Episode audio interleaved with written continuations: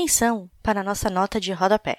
O Leia Como uma Garota é um podcast que aborda temas adultos e não é recomendado para crianças ou pessoas sensíveis a estes temas.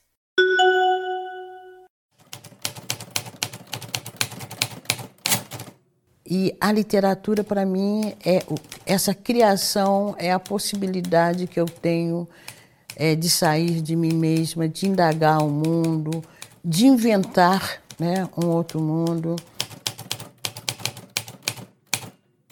Que é isso, quando uma mulher fala, várias outras se identificam né, com as situações e, e acaba se formando um diálogo. A gente não se sente tão sozinha uh, nas coisas que a gente passa.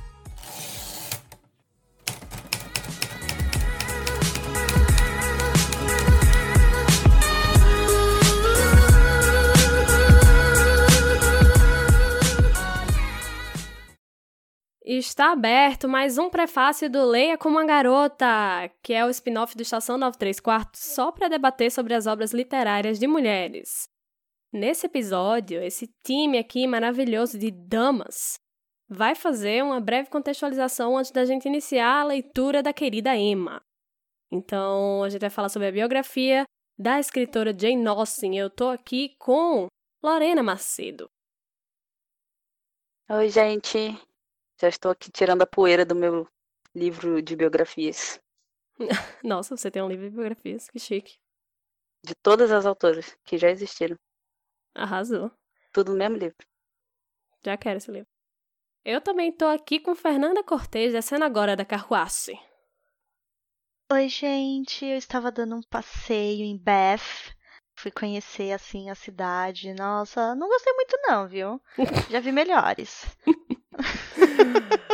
Vamos ver, né, como é que era a vida em Bath.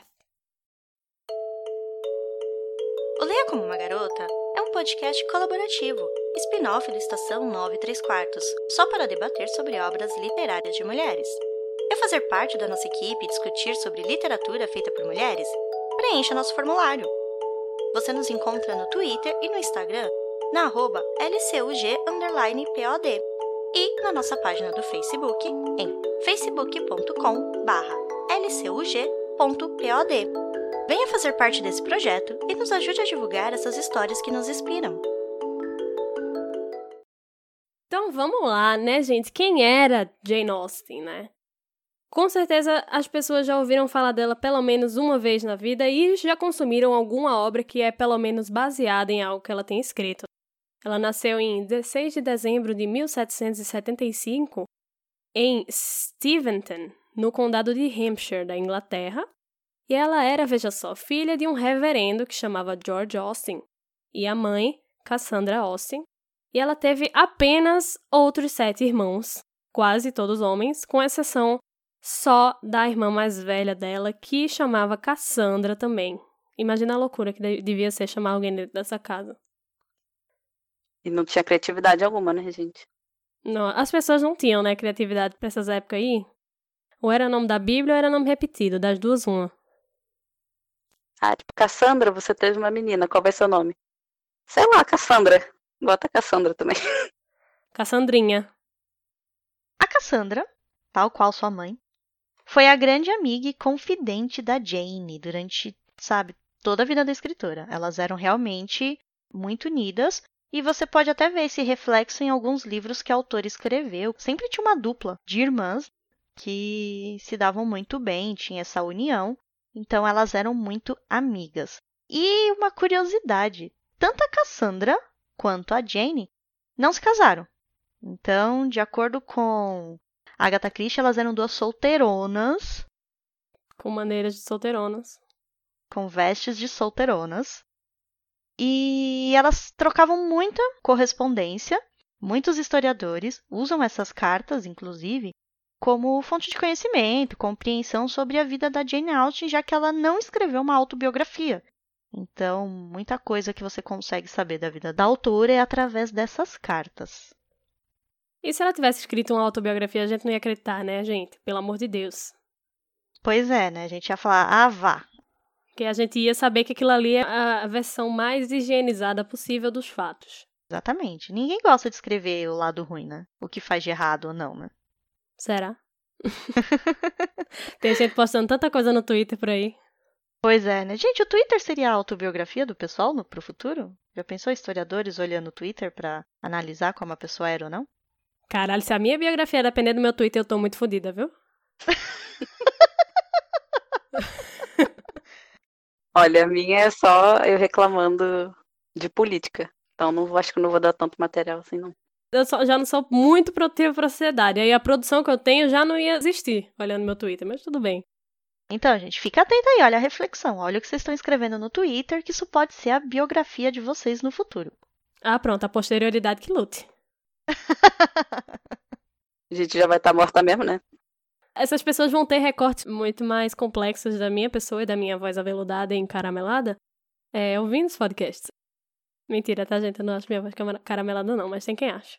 Ah, ela quer biscoito, tá? Essa é a parte que a Carol quer biscoito. Então mandem comentários dizendo quanto a voz da Carol é caramelada, tá bom, gente?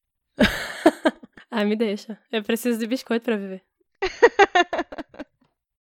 Quando a Jane completou oito anos, ela e a irmã, como até que era um certo costume, foram mandadas para um internato para ter uma educação formal, de acordo com os padrões da época, tá, gente? Que era esperado de uma mulher. E o contato dela com livros vem do acesso da biblioteca da família, que era permitido quando ela voltava do colégio interno. Então, aqueles períodos que ela ficava em casa, ela tinha acesso à biblioteca, ia lá, que ela gostava muito de ler, e isso foi facilitando o contato dela. Hum, interessante, né? Porque é, até no livro de Emma mesmo, a gente tem um comentário que essas meninas que iam para esses internatos, elas tinham uma educação que era, assim, considerada básica para não serem ignorantes, mas não era a edu- a educação ideal, né? Era aquele famoso tá sendo educada para não ser uma completa vulgar, mas quem tinha dinheiro mesmo tinha uma preceptora em casa e tal, e estudava coisas bem, bem mais a fundo, né? E também uma educação básica voltada para o fato de que essas mulheres teriam que casar e se talvez não arranjassem um marido, né? Elas teriam que se sustentar de alguma forma, fazendo algum tipo de serviço na casa de famílias mais abastadas. Então era o mínimo para elas conseguirem sobreviver. É, porque a- os Austin, eles não eram pobres assim, mas eles não eram ricos, ela não era uma ema da vida, né? Até porque com sete irmãos fica um pouco prejudicada as finanças da casa. Poxa, Nato Finanças. Pelo que a gente consegue perceber, assim, lendo biografias sobre a Jane Austen, essa biblioteca da família dela é, era bem grande, bem servida, assim. O pai dela realmente era bem preocupado com ter bastante livros em casa e tal. E a educação dos filhos também. Pois é, então ela tinha acesso a esses livros e ela começou a escrever. Verdade, a gente não sabe exatamente quando, mas a gente já sabe que na adolescência dela, ela já escrevia comédias. O primeiro livro acabado dela foi Lady Susan, e ele é escrito assim em forma de romance epistolar, né? Ou seja, cartas. Vala. Pois é. Quando eu era adolescente, eu estava assistindo Friends na TV, mas enfim. Mas ela não tinha isso para assistir, né? Então, por isso que ela estava escrevendo, provavelmente. Eu malhe malhe preenchia lá o meu querido diário porque eu tinha preguiça, sabe? Na metade eu já tava desistindo. Eu tava ocupada sendo hipster de, das artes. Nossa. Tava fazendo miçanga, amiga. Vivendo o que a terra dá. Bom, a Austen estava escrevendo romance epistolar, tá? Porque ela é chique. E aí se estima que ela tenha terminado o Lady Susan mais ou menos quando ela tinha 19 anos. Em 1797, se sabe que a Jane já tinha terminado dois romances. O Razão e Sensibilidade, que foi primeiramente chamado de Eleanor and Marian, e o Orgulho e Preconceito também, que originalmente ia ser First Impressions. Ainda bem que ela mudou, né? Esses dois, porque ficaram muito melhores depois do rebranding. Principalmente Eleanor e Marian para Razão e Sensibilidade, né, gente?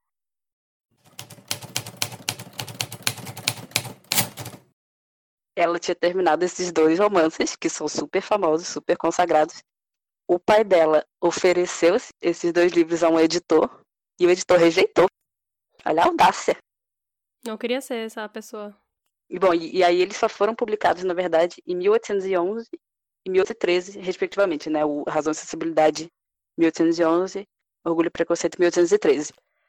na época que eles foram publicados, não constava o nome Jane Austen na autoria. Era um codinome, em inglês era By a Lady. A gente pode traduzir assim livremente para uma senhora ou por uma senhora. Senhora, senhora, volte aqui, senhora. Mas By a Lady é, é, dois pontos, né? Ao mesmo tempo que eu fico puta, porque você fala, pô, ela não podia dar o próprio nome por causa da época, By a Lady dá um certo charme, né? Dá um, um mistério, né? Eu acho interessante. Se eu escrever um livro algum dia, eu vou assinar como Label de Ju. Então, ouvintes do Leia, vocês são muito privilegiados. Só vocês vão saber quem é. Mas mantenham um segredo. Mas os textos dela, eles têm um valor autobiográfico, né? Porque mesmo ela não tendo se casado, é, acredita-se sim que ela teve namorados. E é bem difícil, né, ter certeza quanto a esse aspecto da vida dela, porque a irmã dela, Cassandra, ela destruía as cartas que, que ela não queria que as pessoas soubessem, né? Que elas trocavam, então ela censurava, destruía.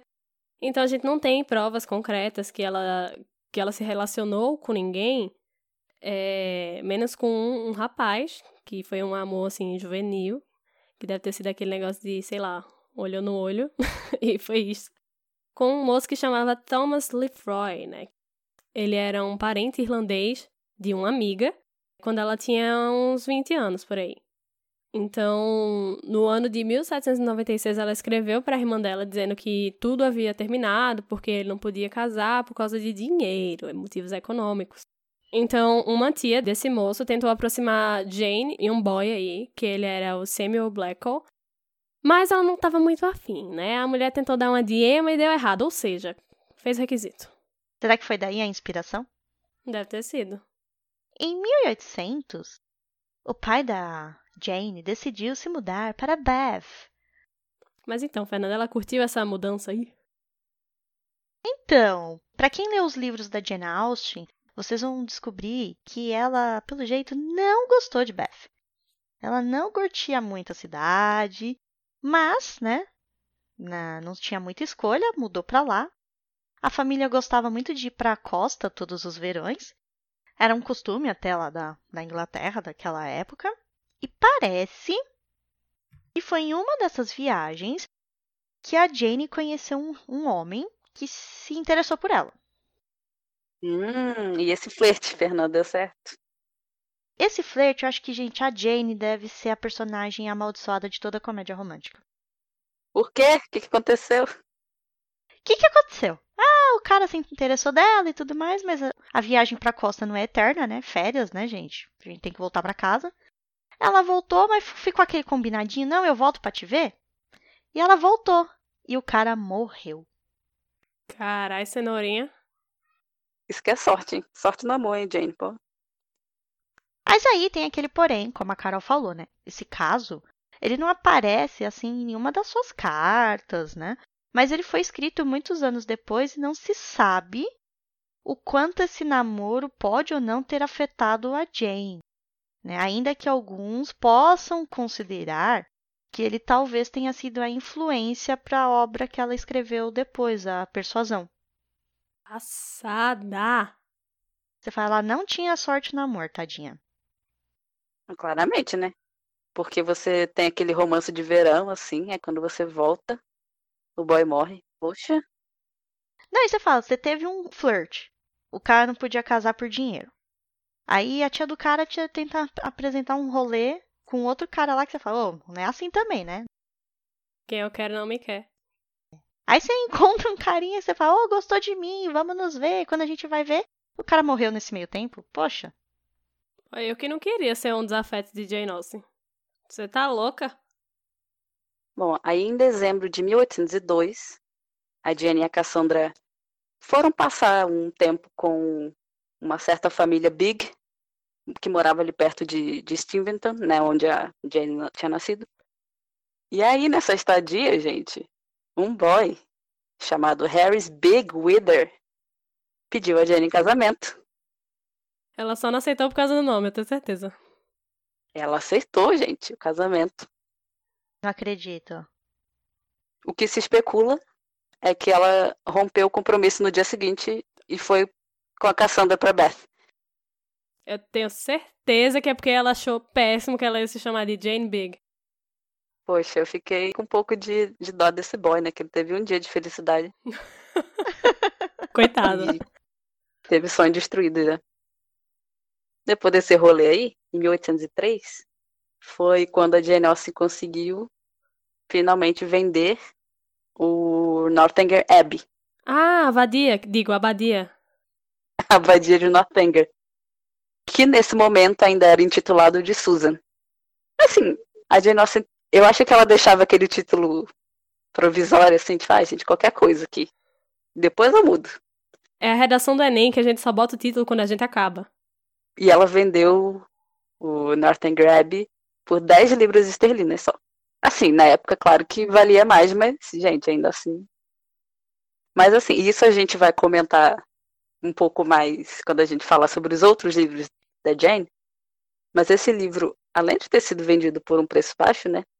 Ele ainda demorou 14 anos para ser publicado. Quer dizer, ela vendeu, mas não levou, né? Esse foi um, um, livro que ela não viu a publicação dele, né? Ele teve a publicação póstuma, então imagina, né? A mulher vendeu o livro, o cara ficou enrolando ela, enrolando, enrolando, que nem um carretel. Enrolou tanto que ela morreu e não viu o livro dela ser publicado, sabe? Tipo, a, a sacanagem. Ah, e é o primeiro livro que ela vendeu. Seria cômico, né? Se não fosse trágico. E a gente vai ver depois no, no nosso episódio sobre livros esse processo, assim, que foi um, uma luta, assim, com esse livro. De vende para lá, volta para cá, e não quero publicar, e publica, não publica. E como a Carol disse, foi tanto que foi, tanto que foi, que ela morreu e o livro não tinha sido publicado ainda. Então, ouçam o, o epílogo. Bom, também se especula que nessa época, mais ou menos, ela tenha começado a escrever um livro chamado The Watsons, mas parece que ela abandonou a ideia. Não, não foi para frente. Mas, né, apesar dessa breve alegria que foi vender o livro dela, embora barato, em janeiro de 1805 morreu o pai dela, né? Deixando a esposa e as filhas numa situação meio complicada, né? É, economicamente. Elas passaram a depender dos irmãos e da pequena quantia que Cassandra tinha herdado de um prometido que morreu. Menina, essas mulheres estão demais, viu? Pois é, menina Cassandra também se meteu com um homem que logo depois morreu. É, pelo menos ele deixou um negocinho para ela, né? Não, e essa história lembra um pouquinho razão e sensibilidade, né? Essa questão delas dependerem dos irmãos e tal.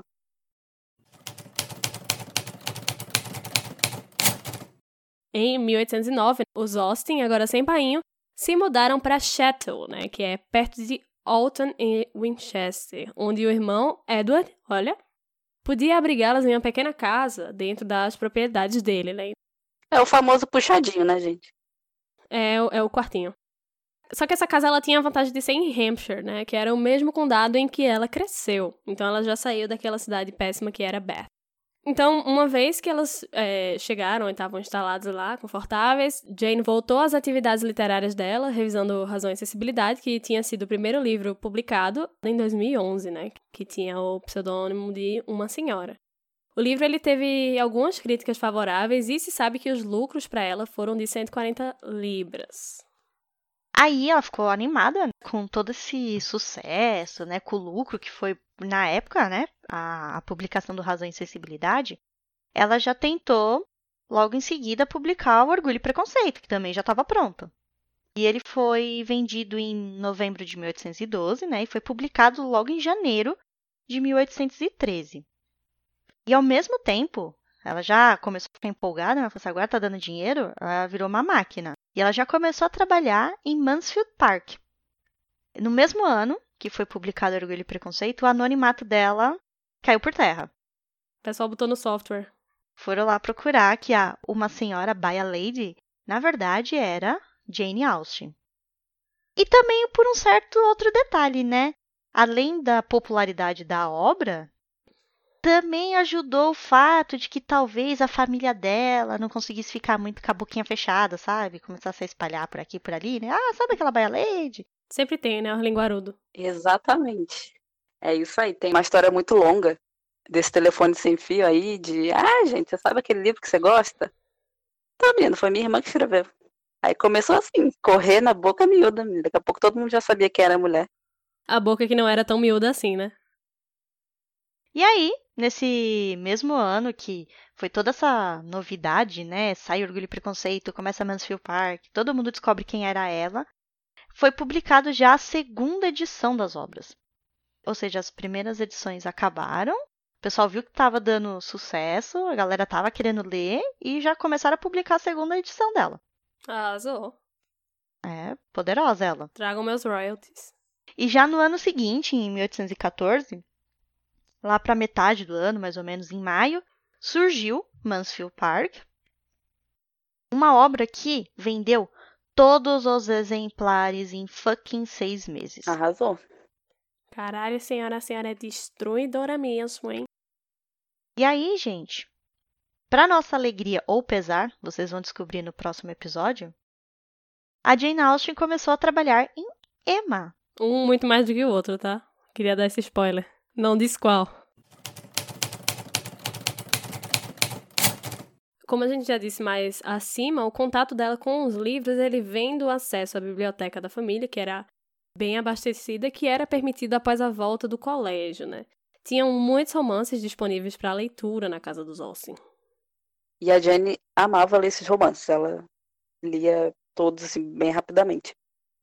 Enfim, como eu também comentei, não dá para saber exatamente quando que a Jane começou a escrever, mas assim, acharam cadernos de notas dela assim, revelando que desde cedo ela tinha esse talento para escrita. É, em 1791, quando ela tinha 16 anos, já tinha um número bom assim de escritos assim nesses cadernos dela. E esses escritos eram constituídos basicamente de contos, peças, assim alguns versos livres assim que o pessoal achava. Ela fazia raps. Eu achei bem interessante que ela escrevia peças. E os estudiosos, né, que analisam esses cadernos da Jane daquela época, dizem que a escrita dela, dessa época, é consideravelmente mais extravagante do que depois, né, os outros livros dela. Porque ela gostava muito de criar paródia de gêneros literários. E a gente vê isso, inclusive, no A Abadia de Northanger, né? que a gente também vai comentar melhor depois, que ele é uma paródia também. Inclusive, assim, a título de curiosidade, entre os autores que a Jane mais gostava de ler, que influenciaram o trabalho dela, é, os que mais se destacam assim são o Samuel Richardson e o Francis Burney. Inclusive, Orgulho e Preconceito tem esse título em homenagem a uma citação de um livro do Burney que se chama Cecília. Mas é, eu fiquei sabendo que a gente tem um. Me disseram aqui, a produção me disse que a gente tem um disclaimer, né, para fazer aqui, nesta parte do episódio. Então, o que acontece, gente? A Jane, como a gente colocou aqui, ela tinha, assim. É, ela passou por mais de um estilo literário até ela se formar como escritora e ela optou pelo romance na época. Embora tivesse também o que a gente chama de comédia de costumes, que ela fazia uma certa crítica até do, de alguns padrões da sociedade. Mas ela gostava do que ela escrevia, né, dos livros que ela, que ela escrevia de romance. A Abadia de Northingham, por exemplo, foi um livro que ela fez em forma de paródia justamente para criticar o romance gótico que estava começando a surgir. E algumas pessoas estavam, que isso dura até hoje, né? Começaram a relegar o romance a um gênero literário de segunda categoria. Ai, coisa de mulher. E isso incomodava ela, por isso até que ela fez esse livro. Era uma forma de resposta. E o que é interessante você ler sobre a biografia dela é que sim, você vai encontrar citações interessantes, você vai encontrar na obra dela papéis femininos diferentes de outras obras. Você vai ver uma mulher mais racional, uma mulher tomando próprias decisões. E me incomoda muito quando eu vejo algumas pessoas hoje em dia querendo justificar a obra da Jane Austen ou justificar que gostam de Jane Austen e para isso tentam tirar 100% o romance da parada. Tentam chegar e falar: "Ah, não, Jane Austen não era uma escritora de romance. Sendo que ela era. E ela gostava, ela se orgulhava dos livros que ela escrevia. E ser uma escritora de romance não tira todo o peso literário e toda a importância que ela tem na literatura como uma das maiores autoras inglesas. Então eu acho que a gente tem que parar também de olhar com esse certo preconceito a literatura de romance. E um livro é bom mesmo sendo um romance, para quem gosta do gênero. Ninguém é obrigado a gostar de todos os gêneros, lógico. E eu acho que isso é uma coisa que a gente tem que repensar, porque a gente tem muita essa atitude quando se trata de autoras mulheres.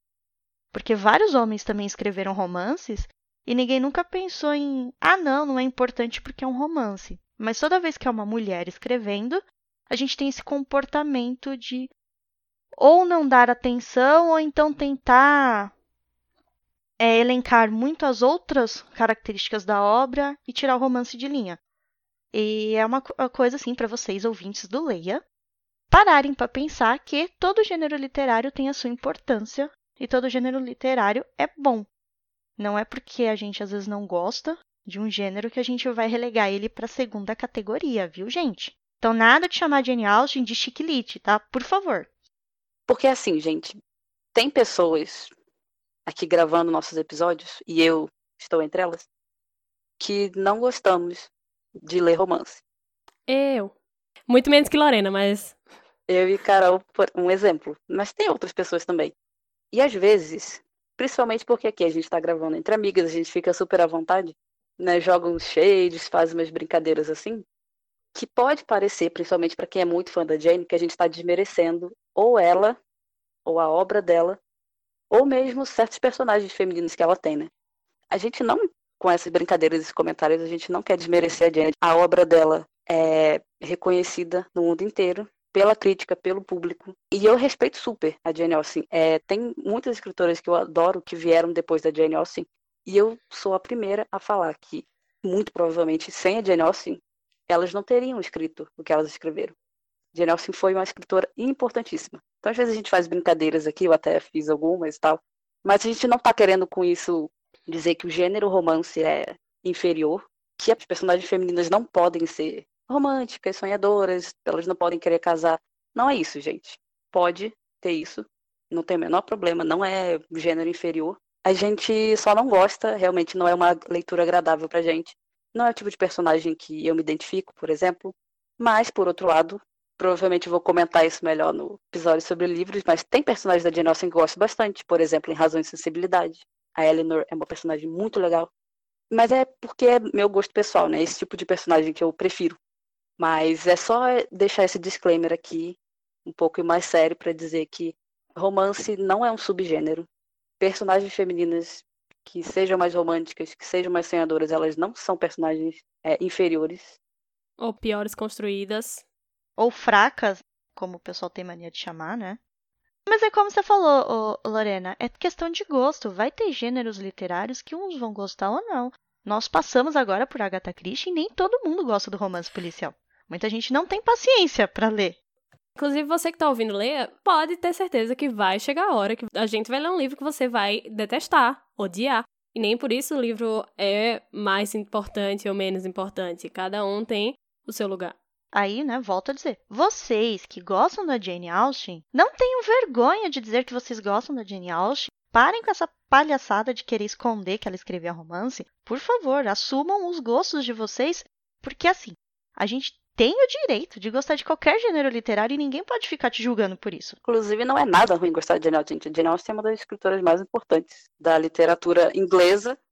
Mas só para arrematar aqui o que a gente está conversando, basicamente, gente, o que é importante que a gente sempre tenha em mente aqui, a gente não precisa gostar para respeitar. Disclaimers feitos, pistolagens anotadas. Vamos seguir em frente.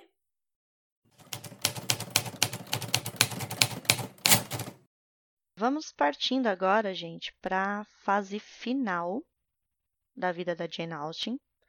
Ela começou a escrever o romance Persuasão, que a gente até já citou aqui no episódio, em mais ou menos agosto de 1815. Mas logo um ano depois, a autora começou a se sentir muito mal, começou a apresentar alguns problemas de saúde no ano seguinte, em 1817, ela começou a escrever Sanditon, porém ela teve que abandonar a obra por causa do estado de saúde dela. Ela já estava bem bad, né, nessa época. Já, ela teve que receber tratamento médico, foi levada para Winchester, onde, infelizmente, ela acabou falecendo em 18 de julho de 1817, com apenas 41 anos de idade. E, pelas informações que nós temos, né, as últimas palavras dela foram: Não quero nada mais que a morte. A gente imagina que ela estivesse sofrendo bastante para falar isso, né? Nossa, com certeza. No testamento dela, ela deixou tudo que ela tinha, né, toda a herança para a irmã dela, Cassandra, o que não era nenhuma surpresa, visto o vínculo, né, o relacionamento que ambas tinham. E na época não se sabia muito a causa da morte da Jane. Porém, hoje em dia, considera-se, embora não se tenha certeza, né, mas se especula que tenha sido a doença de Addison, que é uma doença rara e que pode afetar você por um curto prazo ou durar a vida inteira. Então, né, essa doença de Addison, ele é um distúrbio das glândulas adrenais, que é, são glândulas que ficam ali é, localizadas em, em, cima dos rins, né? E esse distúrbio ele vai causar um, uma diminuição da, de quantidades de, de cortisol e às vezes aldosterona, né? Que são dois hormônios que fazem, que regulam o funcionamento do nosso corpo. Então, isso aí é perigoso porque pode é, causar uma crise que é caracterizada pela pressão arterial baixa, ou seja, a pessoa fica com pressão baixíssima e isso causa risco de vida, né? Então, se foi provavelmente isso, ela morreu numa dessas crises. E pelo visto, eles não sabiam muito que ela tinha isso, consequentemente não devem ter tratado direito, né? Então. Até porque o tratamento é, é hormonal, então naquela época. É complicado, realmente. E a Jane, ela está sepultada na Catedral de Winchester. Então, caso alguém goste desses rolês de viajar e conhecer lugares históricos ou locais onde pessoas famosas foram enterradas, a Jane Austen está na Catedral de Winchester. Inclusive, quando ela foi enterrada lá, o epitáfio dela não dizia nada sobre ela ser autora desses romances todos, né? Foi só em 1872 consertaram isso. Só em 1872. Porque tinha sido publicada ali umas memórias da Jane Austen. E aí o pessoal, né, então se mexeu e botou uma placa lá onde ela está enterrada, explicando, né, que ela era escritora, tal, mencionando os livros. E tem uma frase lá que em inglês seria She opened her mouth with wisdom and in her tongue is the law of kindness. Que em português seria basicamente ela abriu sua boca com sabedoria e em sua língua reside a lei da bondade. Muito bonito. Bonita a frase.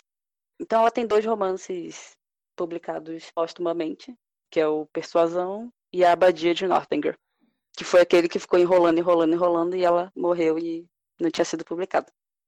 Como a gente já disse no, no início do episódio, ela tem um legado importantíssimo, ela é um dos maiores nomes da literatura clássica do mundo.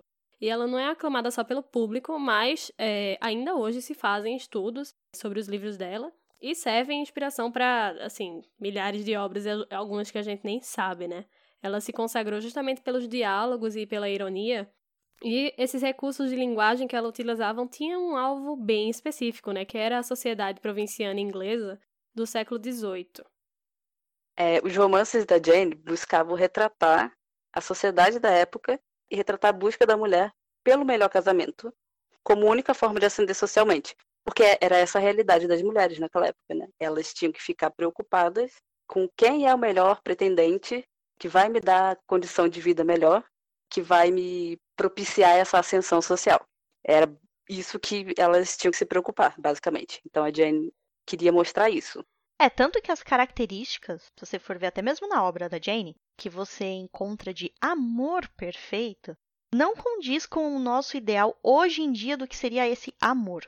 Porque as personagens olhavam muito. Ah, se a pessoa era se portava como esperado, se a pessoa tinha bons modos, se tinha boas maneiras, se ela era gentil, se era bem nascida. Então, assim, o que você poderia dizer, ah, eu estou apaixonada por aquela pessoa, o que você buscava no seu príncipe encantado, não era muito assim o padrão que a gente tem hoje em dia na sociedade de amor. Então, quando vai ler essas obras, tem que ter isso em mente, né? Mas mesmo assim, muitas das heroínas da Jane Austen são mulheres que se colocavam de forma diferente, né? Elas falavam, não, não vou me casar só porque ele é o mais rico. Não vou me casar. A própria Emma, né? Ela falava, não vou me casar, eu não preciso.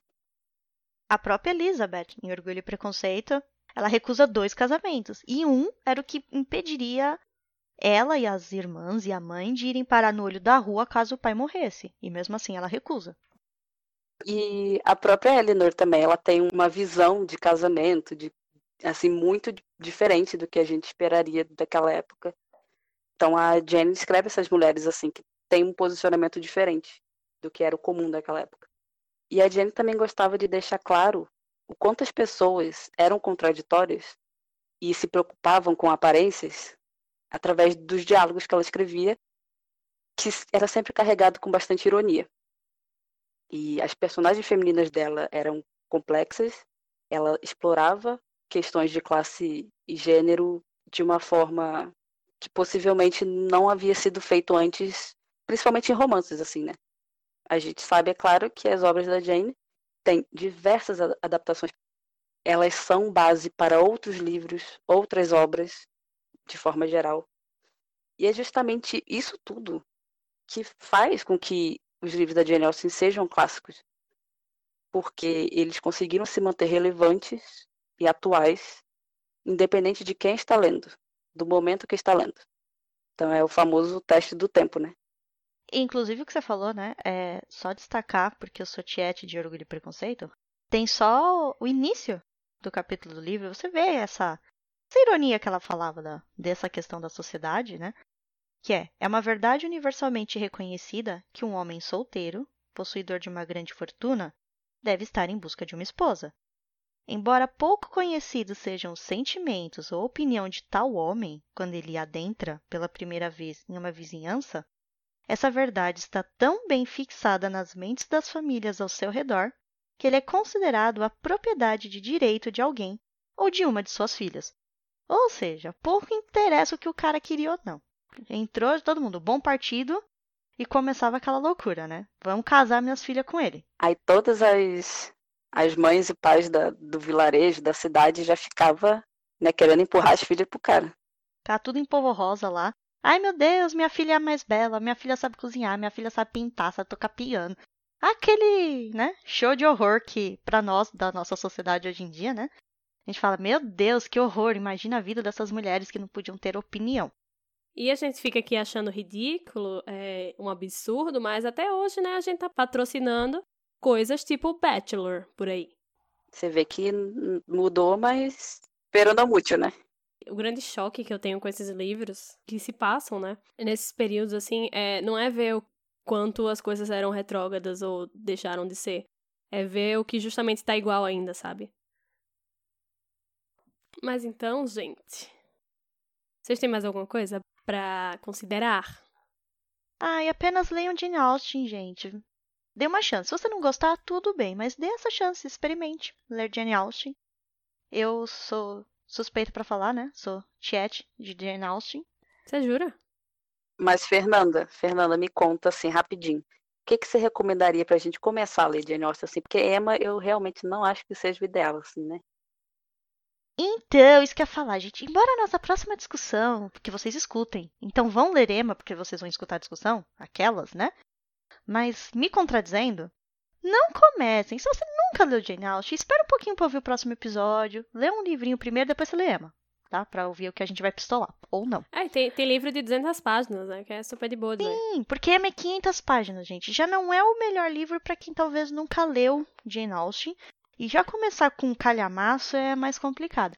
Eu recomendaria, dependendo do seu gosto. Se você é uma pessoa que gosta de personagens com visões práticas de mundo, é, mais assim independentes e que tem um, um lado menos emocional. Se você é Lorener. É, se você é uma time Lorena, sabe, que não quer uma personagem tão romântica, eu recomendaria ler Razão e Sensibilidade, porque embora tenha um lado bem é Garota Apaixonada, Tem a contraparte dela, né? tem a contraparte. Tem esse equilíbrio.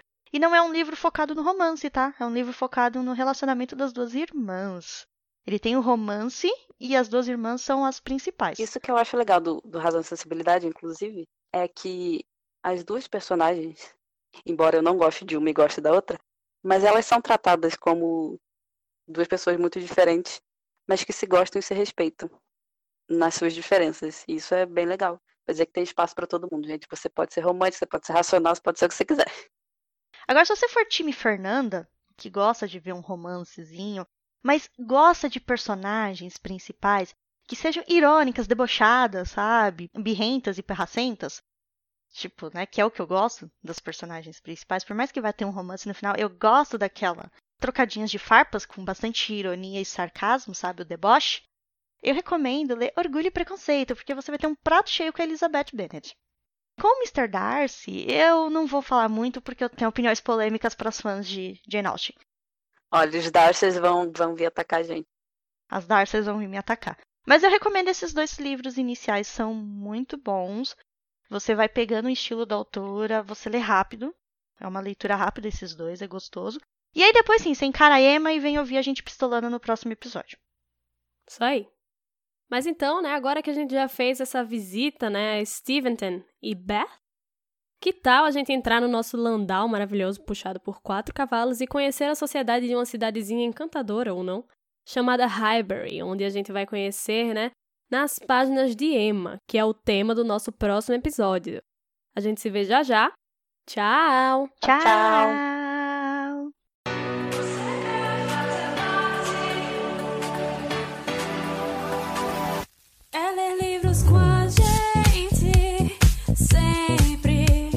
Só entrar no grupo, bem-vindo. Discutir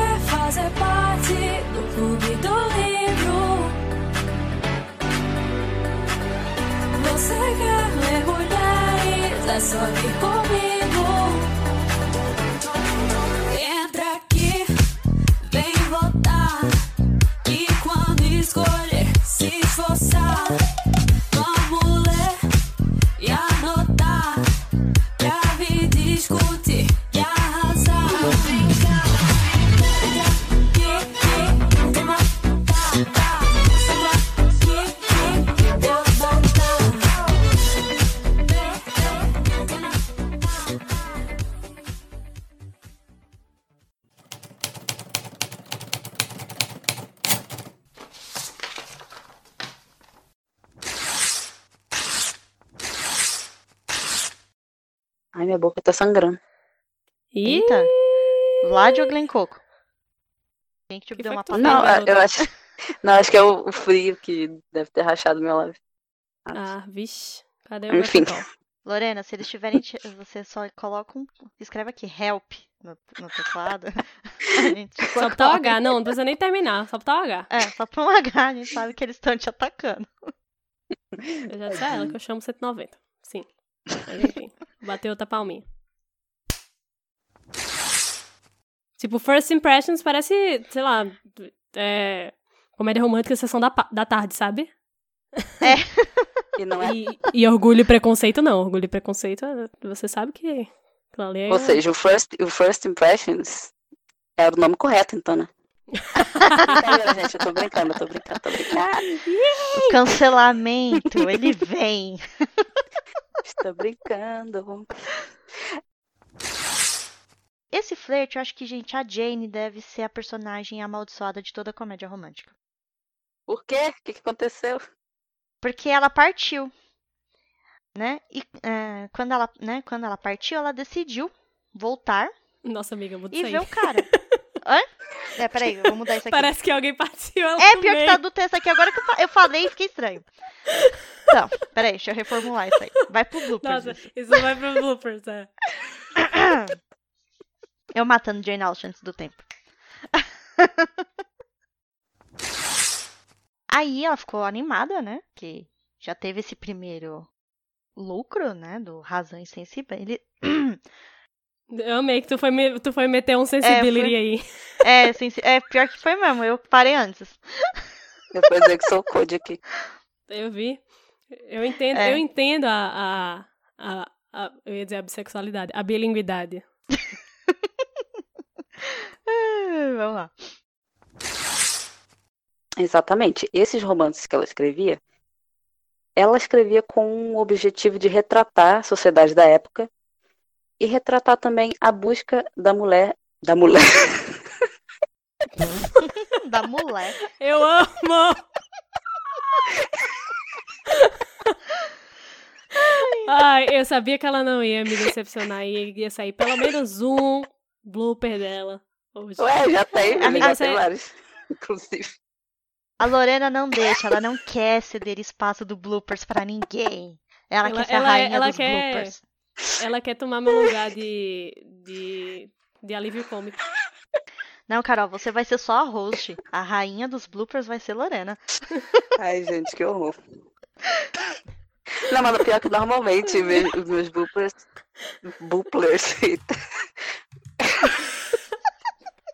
tá ruim. Normalmente os meus bloopers são de comentário besta que eu faço, né? Se vocês repararem, raramente eu falo, eu falo um negócio errado, tá? Eu queria deixar isso bem claro. É. Ai, a pessoa que tem a. A pessoa que tem a. Como é? Porra, como é que. A pessoa que sabe falar? Dicção. A fa- É, a pessoa que tem a dicção exemplar passando aqui na minha cara. E fala pausadamente. Eu tenho que vender meu peixe aqui, né, gente? Porque depois, desse, depois dessa aqui ficou difícil. Mas enfim. Retomando. Gente, essas duas, eu falei, não é brincadeira. Qualquer filme de princesa que tem a princesa amaldiçoada, era as duas. Sabe? É, só pode ser isso. É, Corta aqui, corta aqui, editora. Deixa eu fazer um comentário.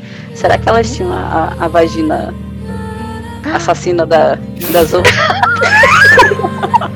Agora eu tô aqui pensando. Pronto, já sabemos onde surgiu esse poder inútil.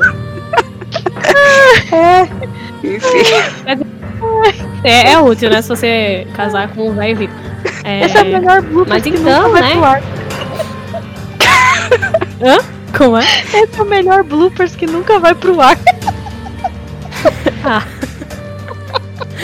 Poxa, eu acho que podia botar bloopers e botar a musiquinha do lá. E quem- entendedores entenderão. não, eu não me incomodo, só porque eu acho Não? que ne- nem todo mundo. Não, mas é que nem todo mundo Nem vai ter todo mundo vai contexto, né? Mas se quiser botar. Ah, eu vou pôr e vou pôr o lá lá lá. Se tu botar o lá, lá, vai ficar incrível. Eu vou, eu vou pegar o lá Pode lá deixar eu dizendo que o- Pode deixar eu dizendo que o poder é inútil, porque é inútil mesmo. Não, eu vou pegar o lá lá lá. Entendedores entenderão. Tranquilo, por mim, tranquilo. Para mais informações, assistam a terceira temporada de American Horror Story Coven.